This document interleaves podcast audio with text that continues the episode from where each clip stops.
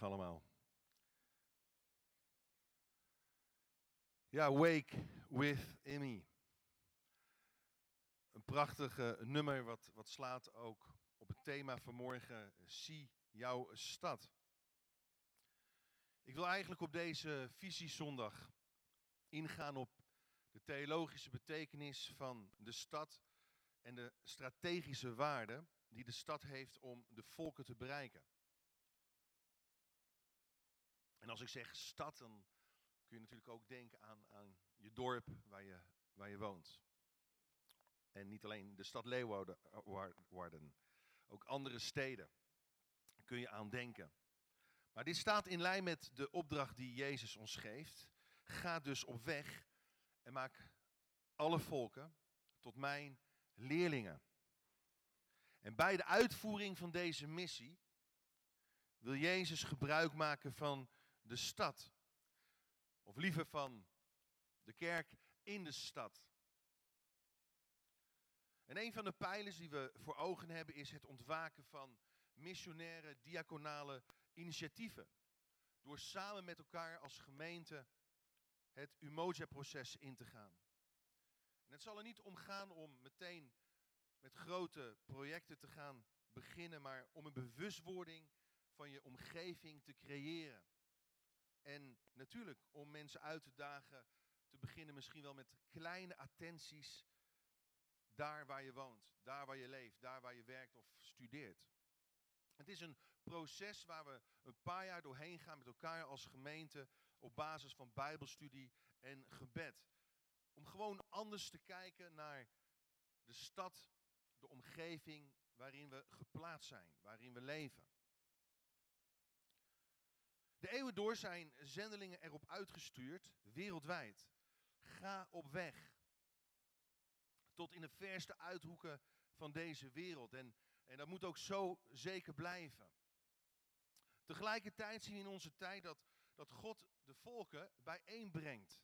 Hij brengt de volken naar onze steden toe. En dat is apart. Dat is bijzonder. Henk Stoorvogel, hij schrijft in zijn boek Viva de Kerk, het kosmische drama tussen God en mensen begon in een tuin, in de Hof van Eden.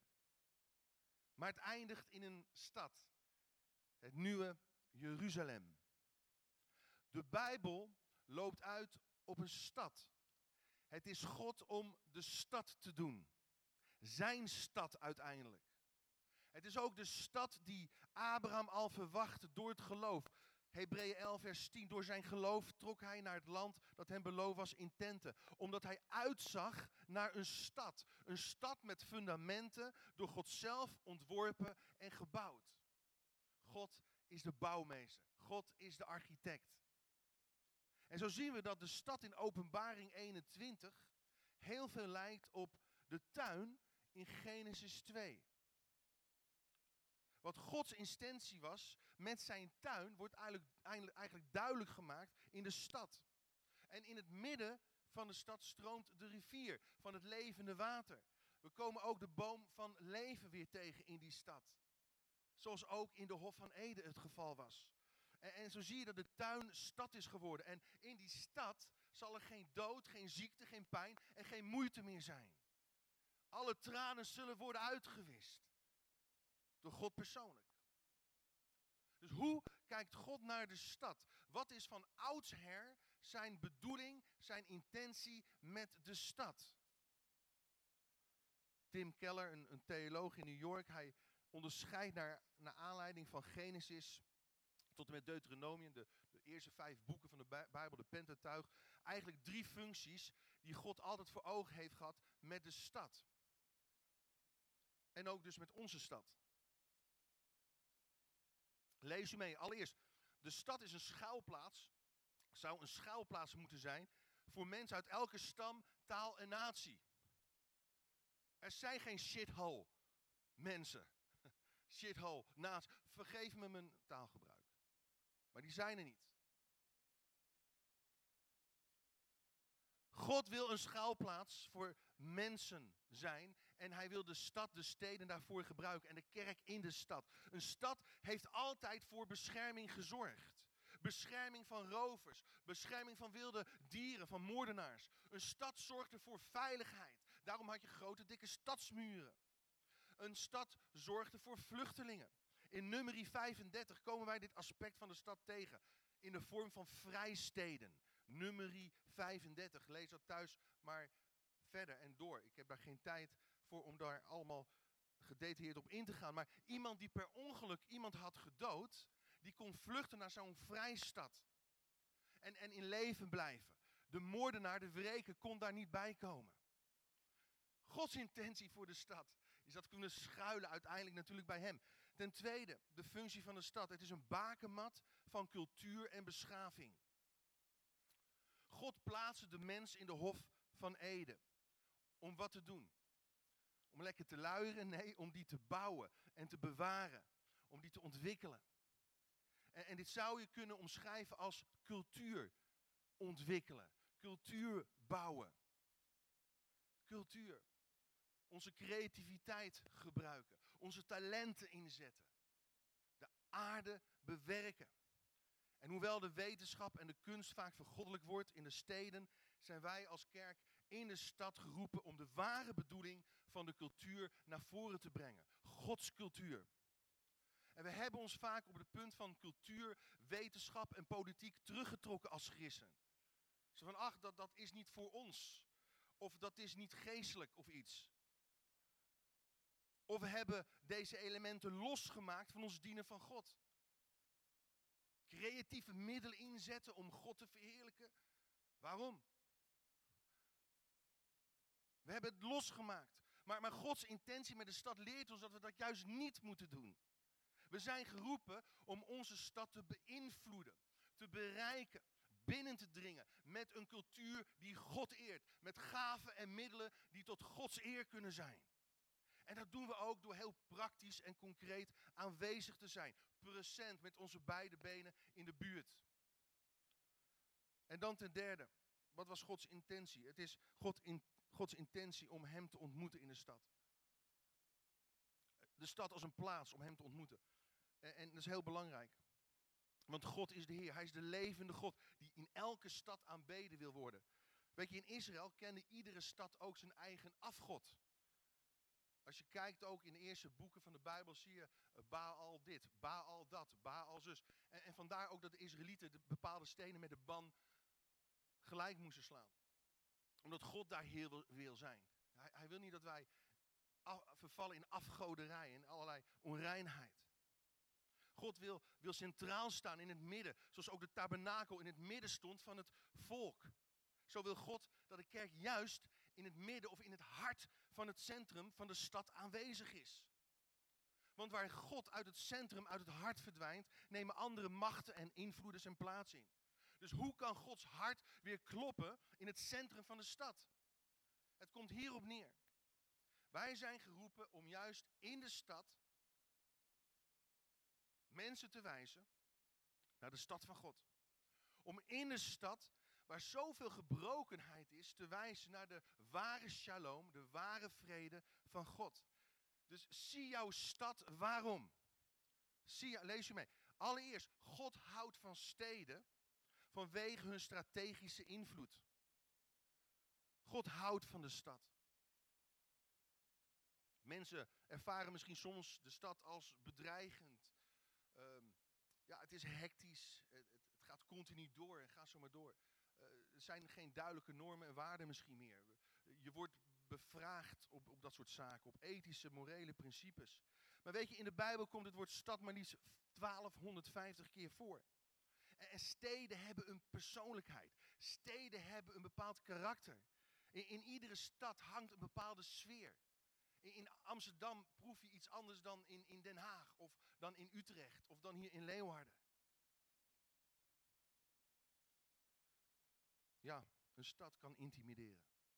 Maar een stad kan ook inspireren. Een, stad kan vermoeien, maar een stad kan ook boeien. Elke stad heeft zijn karakter. Weet je, Paulus, de apostel, hij, hij trok van stad tot stad. En, en ik wil daar niet mee zeggen dat je niet eh, mag of kunt wonen in een dorp of zo. Nee, nee, nee, dat wil ik er niet mee zeggen. Maar, maar het is wel opvallend dat hoe belangrijker een stad was in die tijd, hoe langer Paulus er bleef. En hij bleef meestal niet zo lang, want hij was apostel. Dus, dus hij, hij stelde leiders aan en ging, ging weer verder. Maar, maar de kerken van het Nieuwe Testament waren vooral stadsgemeenten. De gemeente te. En wordt de stad genoemd. Het zendingswerk van de apostelen richtte zich vooral op de steden. Naast Jeruzalem had je Antiochië als een hele invloedrijke stad die belangrijk was. En, en waarom richtten de zendelingen, de apostelen, zich op de steden? Waarom? Om de dorpen over te slaan? Nee. Want de overtuiging was dat als de steden eenmaal bereid zijn met het evangelie, de dorpen zullen volgen. Want een stad oefent invloed uit op haar omgeving. Lees u mee. Beleid wordt ontwikkeld. Trends worden bepaald. Ideeën worden uitgedacht. Cultuur wordt gebouwd. Medische voorzieningen zijn goed in de stad. Bedrijven concentreren zich voornamelijk in de stad. Via universiteiten, hogescholen, musea, allerlei tentoonstellingen worden denkbeelden verspreid. En, de stad werkt als een magneet, ook op de omringende dorpen. De stad trekt mensen aan. Juist in de dorpen ook. Dus zie jouw stad. Want in de stad gebeurt het. In de stad gebeurt het. En God wil in het midden van de stad zijn invloed uitoefenen. Zijn goddelijke invloed. Zijn liefde, zijn heil, zijn, zijn kracht, zijn heiligheid wil hij verspreiden. Wat zien we wereldwijd? Wereldwijd, de verstedelijking neemt toe. Dit hangt ook samen met de gigantische groei van de wereldbevolking. Aan het begin van de vorige eeuw, luister goed, waren er slechts anderhalf miljard mensen op deze aarde. In 2050 verwacht men dat het er bijna 10 miljard zijn. En waar concentreren deze massa mensen zich? In de steden. Lees u mee, in het jaar 1900 woonde ongeveer 9% van de wereldbevolking in steden. Rond het jaar 2000 was dat bijna 50%. Het is nu meer dan 50%. Dus wat zien we? We zien miljoenen mensen ja, ook uit arme landen, die naar steden in Europa of Noord-Amerika proberen te verhuizen. En aan het verhuizen zijn. En, en door deze ontwikkeling worden eigenlijk de steden de opvangcentra voor de hele mensheid. En hoe, hoe zie je, hè? Hoe kijk je hier tegenaan? Je kunt je afvragen, wat, wat heeft God hiermee op het oog? Wat is Gods bedoeling hiermee? Kijk, dit moet je niet zien als een bedreiging voor je normen en waarden of misschien je, je Fries of je Nederlands cultureel erfgoed, maar als een kans om het evangelie uit te dragen en om het evangelie uit te leven. Wat is God namelijk aan het doen? De volken waar Matthäus het over heeft, leven om de hoek. In onze wijken, in onze straten. In dezelfde straat als waar, waar wij wonen. Ga heen is veranderd in kijk om je heen. Natuurlijk, ga heen blijft hoor. Het heeft een, een, nieuwere, diepere dimensie gekregen. Bijna 20% van onze inwoners in de stad Leeuwarden heeft een migratieachtergrond. Dus bijna 1 op de 5 inwoners heeft een migratieachtergrond. Bedreigend? Nee, uitdagend, zegt de geest. Luister, we hebben geen visum nodig om naar hen toe te gaan. We hebben het mandaat van Jezus. Want Hem is alle macht gegeven in hemel en op aarde. Zijn macht, Zijn autoriteit staat achter ons. En Zijn belofte staat voor ons. Dat Hij met ons is tot aan de voltooiing van deze wereld. God houdt van de stad. Ten tweede, God houdt van steden omdat daar veel nood en onrecht is die Hij wil bestrijden door ons te gebruiken. Laten we even heel eerlijk zijn. De stad trekt ook heel veel problemen aan. Verslaving, criminaliteit, mensenhandel. Jazeker. In Leeuwarden is dat heel erg. Vlakbij. Mensen die, die arm zijn of mensen die geen dak boven hun hoofd hebben, die, die hebben het moeilijk in de stad. Maar juist daar is de kerk van Christus geroepen om, om de ogen, handen van de Heere God te zijn. We lezen in Matthäus 9 het volgende. Toen Jezus, lees u mee, de mensenmenigte zag. Toen hij ze zag, voelde hij medelijden met hen, omdat ze er uitgeput en hulpeloos uitzagen, als schapen zonder herder. Jezus zag mensen met ontferming. Ook de noden die mensen met zich meenamen, zag hij niet als een bedreiging, maar als een uitdaging om er iets aan te doen. Hij werd tot in zijn ingewanden letterlijk bewogen. En bewogenheid is absoluut het belangrijkste wat we nodig hebben. Als er iets is wat je na twee jaar, want het is een proces waar we ingaan, het Umoja-proces. Als er iets is wat er mag veranderen in mijn leven, in jouw leven, voordat je ook maar gedaan hebt, is dat, dat je bewogenheid is toegenomen voor mensen in je stad, in je omgeving. Waarom is dat belangrijk? Zodat je voor haar nood kunt bidden, zodat je kunt bidden voor arbeiders. En misschien zelf een arbeider gaat worden. Weet je, God plaatst ons niet voor niets ergens. De plek waar je woont is geen neutrale grond. Hij plaatst jou in de stad in het dorp om je daar te gebruiken. En ja, een, een stad leeft 24 uur per dag. De, de mensenstroom is voortdurend in beweging. In New York City, vorige maand was ik daar met mijn vrouw bezoek bij onze zoon. Merk je dat gewoon, eh, ondervind je dat aan de lijve. Wat een mensenmassa, niet te geloven. En Nick zei tegen ons, het lijkt wel hoe groter de stad, hoe eenzamer je als mens soms voelt. Hoe eenzamer. Dus hoe groter de stad, hoe persoonlijker de aanpak van de kerk zou moeten zijn. Juist in een stad gaan mensen op in een massa. Ben je slechts een nummer, een code. Doet je naam er niet toe. En daarom moet de kerk present zijn. Naar de mensen toe gaan. Alleen de mensen naar ons toe laten komen, wat ook goed is, wat ook belangrijk is. Aantrekkelijk zijn in onze diensten, in onze vormgeving en invulling van de diensten. Om de nieuwe generaties te bereiken. Prachtig, maar dat is niet het enige. We moeten ook naar de mensen toe. We moeten ontmoetingen opzoeken, gesprekken voeren, luisteren naar de mensen, luisteren naar de nood die mensen hebben. Er staat in Spreuken 11, vers 11 het volgende, lees mee. Door de zegen van oprechte mensen komt een stad tot bloei. Dat niet mooi? En, en de uitspraken van goddelozen zijn haar ondergang. Maar, maar door de zegen van oprechte mensen komt de stad tot bloei. Weet je, de praktijk is dat de kerk in de stad vaak een, steeds kleinere rol is gaan spelen. Kerkgebouwen die massaal dichtgaan, vergrijzing in de kerken. En zo zie je dat steeds meer kerken verdwijnen. Uh, steeds meer steden hebben een leeg hart. Een centrum zonder kerk. Zo moeten zijn? Want juist daar waar de beslissingen genomen worden, in het centrum van een stad, is de kerk afwezig. Toch zie ik gelukkig een, een landelijk keerpunt komen. Kerken ontwaken, wake, wake.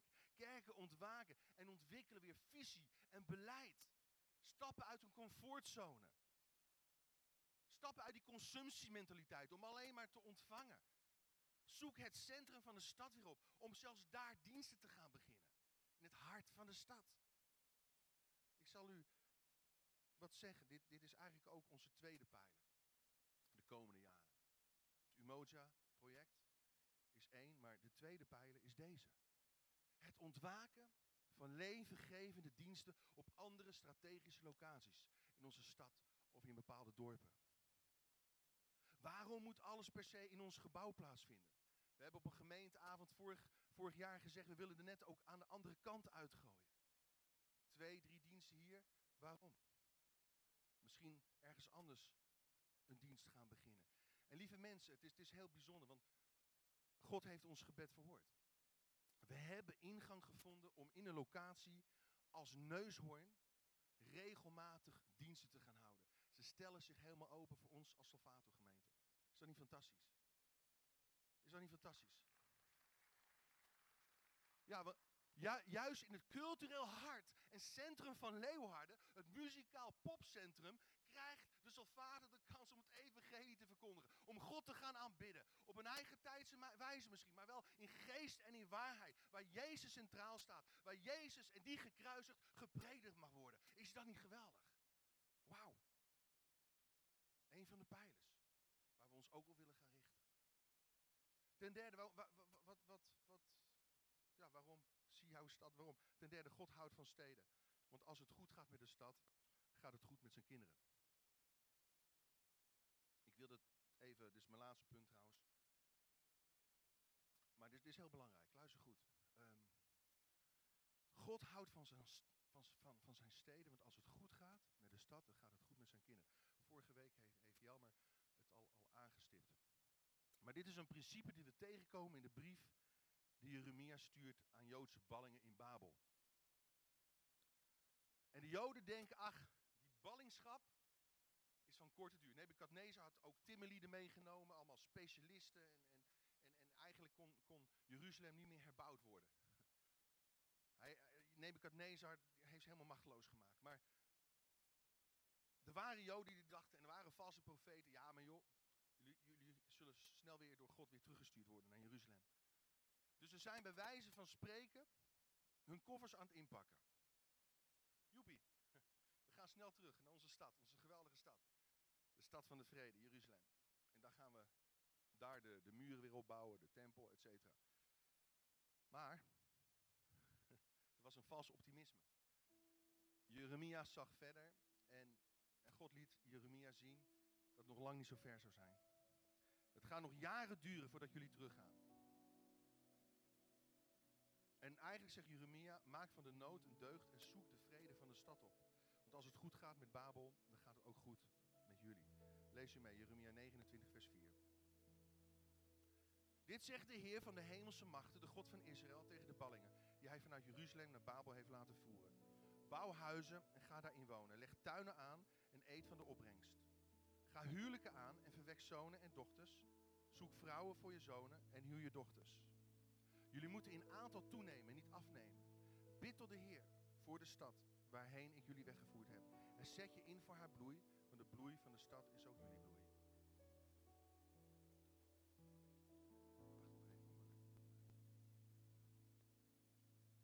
Waarom was en is dit zo revolutionair?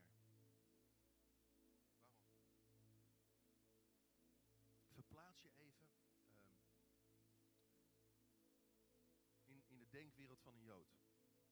Van toen. Dit, was eigenlijk wat de profeet zei. In, dat, dit klonk in de oren van Joden als, als lastelijke taal. Dat was absoluut niet geestelijk. Dat kan niet. Waarom niet? We moeten toch voor de, voor de vrede van Jeruzalem wel bidden. Wat Jeremia zegt, is dit wel van de Heer? Is Jeremia geen valse profeet? Stel je voor, je richt op Babel, terwijl Jeruzalem je stad is. Babel is toch de stad van goddeloosheid. Jeruzalem is toch de stad van de vrede, de heilige stad.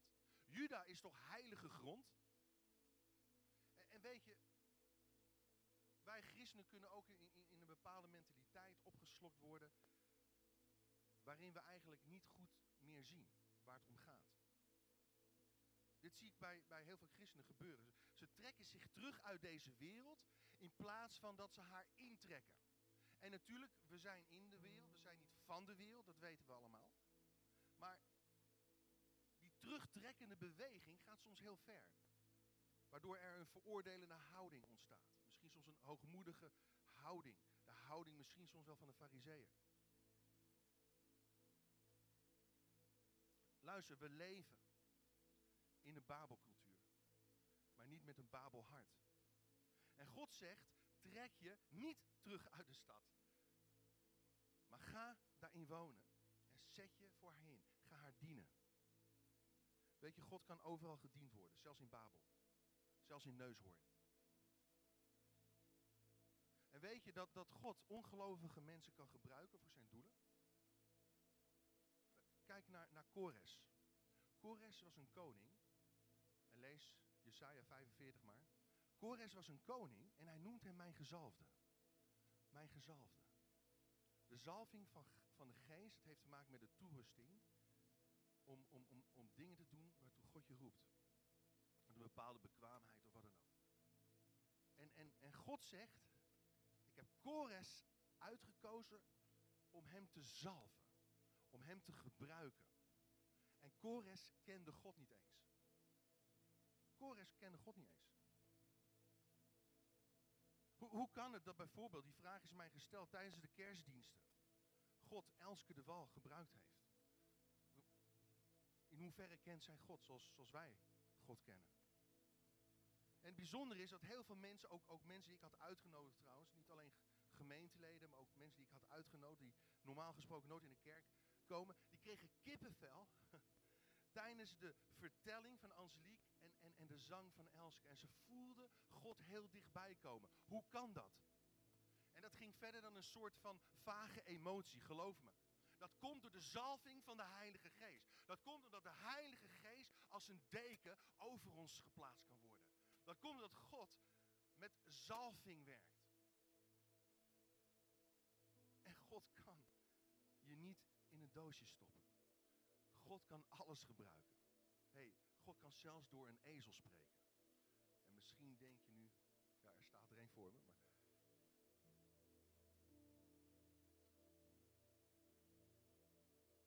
De, de geest van God zegt, ga bouwen. Ga trouwen. Ja, ga veel seks hebben, veel kinderen krijgen als het kan, als het je gegeven wordt. Doe. Ga heen, vermenigvuldig je. De geest van religie zegt, ho, ho, zondig, kom, Jezus komt terug. We moeten bunkers bouwen, voedsel opslaan, de deuren op slot, ons terugtrekken. Raak niet, roer niet, smaak niet. Nee, geest zegt, zoek de vrede, de opbouw van de stad. Babel notabene, Amsterdam, Leeuwarden, Rotterdam, Maastricht, maakt niet uit. Vrede is welzijn, lieve mensen. Bloei en groei. Tim Keller schrijft in zijn boek het volgende, lees je mee. Als je gericht bent op de groei van de stad, krijg je ook groei in de kerk. En het is hier niet te doen om de groei in de kerk, laat ik dat even. Maar het is wel een, een, een logisch gevolg. Het is een principe wat God zegent. Haar bloei is ook jullie bloei. Haar welzijn is ook jullie welzijn. En Jezus zei, u bent het licht van de wereld. Een stad die bovenop een berg ligt, kan niet verborgen zijn. We moeten in de zichtbaarheid treden. We moeten openbaar worden, zodat de werken van God openbaar kunnen worden. Niet dat onze naam verheerlijk kan worden, maar God verheerlijk kan worden. Laat uw licht zo schijnen voor de mensen, dat zij uw goede werken zien. En uw Vader die in de hemelen is verheerlijken. Weet je, licht is zo zichtbaar. Licht is zo indringend. Licht is net als zout. We zijn licht en zout. En zout is smaakmakend. We mogen smaakmakend zijn. We mogen uitblinken. Niet, niet, voor onszelf. Maar om Gods heerlijkheid te laten zien. Gods liefde. Gods gerechtigheid. We mogen laten zien en proeven wat echt leven is. Genezend aanwezig zijn in de stad. Invloed uitoefenen op onze cultuur, om bederf tegen te gaan, moreel bederf tegen te gaan. Luister. Kijken we door de bril van de verlosser of kijken we door de bril van de fariseer? Aan jou de keus. Zet je de bril van Jezus de verlosser op of zet je de bril van de fariseer op? Die, die, die kritisch is en veroordelend is en afwijzend is naar mensen. En dit kan niet en dat mag niet. Veroordeel je anderen, kijk je neer op anderen en sla je jezelf vervolgens om de borst. Kijk mij toch, Heer, hoe goed ik ben. Hoe rechtvaardig. Ik ga elke week naar de kerk, fantastisch. Ik verdien u, uw schouderklopje meer dan die ander. Heer, oh, dank u toch zo dat ik niet ben zoals die tollenaar op de hoek van de straat. Of gebruik je de stad als een spiegel voor jezelf. En, en God heeft ook een tijd terug tot mijn hart gesproken. Hij zei, Nicola, bent te hoogmoedig en veroordelend naar mensen in de stad die jij niet kent. Je kijkt eigenlijk ten diepste op ze neer. Ja, ook die,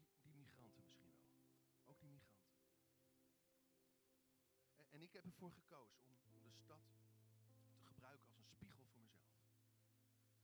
Ik zie mezelf in de stad. Want als ik niet tot geloof was gekomen, was ik misschien wel die drugsdealer geweest. Dan was ik misschien wel die pooier geweest. Dan was ik misschien wel die dakloze geweest. Was ik misschien wel dat zelfingenomen, arrogante zakenmannetje geweest. Dan was ik misschien wel die overspeler geweest. Die, die vloekende, agressieve voetbalsupporter van Cambuur. Was ik misschien wel, ik weet niet wat allemaal geweest. En ik heb nog steeds genade nodig. Weet je, de stad gaat iedereen aan. Ook al woon je er niet. Oh, awake. Heer, ontwaak in onze harten. Zullen we onze hoofden buigen, onze ogen sluiten? Wake. Wake with fire in our eyes. Our lives, the light. Ontwaak, Heer, met vuur in onze ogen. Onze levens als, als een licht. Your love untamed. Uw liefde ongetemd. It's blazing out. Het straalt uit. The streets will glow forever bright. De straten zullen gloeien. Voor altijd verlicht. Your glory is breaking through the night. Uw heerlijkheid breekt door in de nacht. You will never fade away. U zal nooit vervagen. Your love is here to stay. Uw liefde is hier om te blijven. By my side in my life, shining through me every day. Naast mijn zijde in mijn leven. U schijnt en straalt door mij heen elke dag. You wake within me. Wake within me. Heer, u ontwaakt in mij. Heer, ontwaak hier. Die vonk. Die vonk van bewogenheid.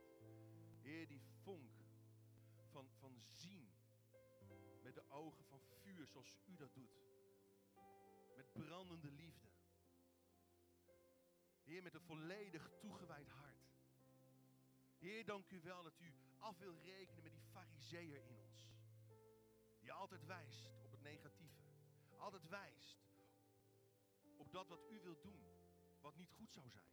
Het is niet geestelijk. Raak niet, smaak niet, roer niet aan. Oh, trek je terug. Nee, nee, nee. De geest zegt vandaag, op deze visiezondag. Wees niet bang. Wees niet bang. Heb vertrouwen. Heb vertrouwen. Ik ben jullie Heer. Ik waak over jullie. Ik waak over Israël, maar ik waak ook over jullie als gemeente. Ik waak ook over jullie als gemeente. Ik waak ook over deze stad. En natuurlijk, ik ga ook meerdere gemeenten en kerken gebruiken in de stad. Want samen, samen kunnen we die veelkleurige wijsheid van God bekendmaken aan de machten en overheden in de hemelse gewesten. Tot eer van God.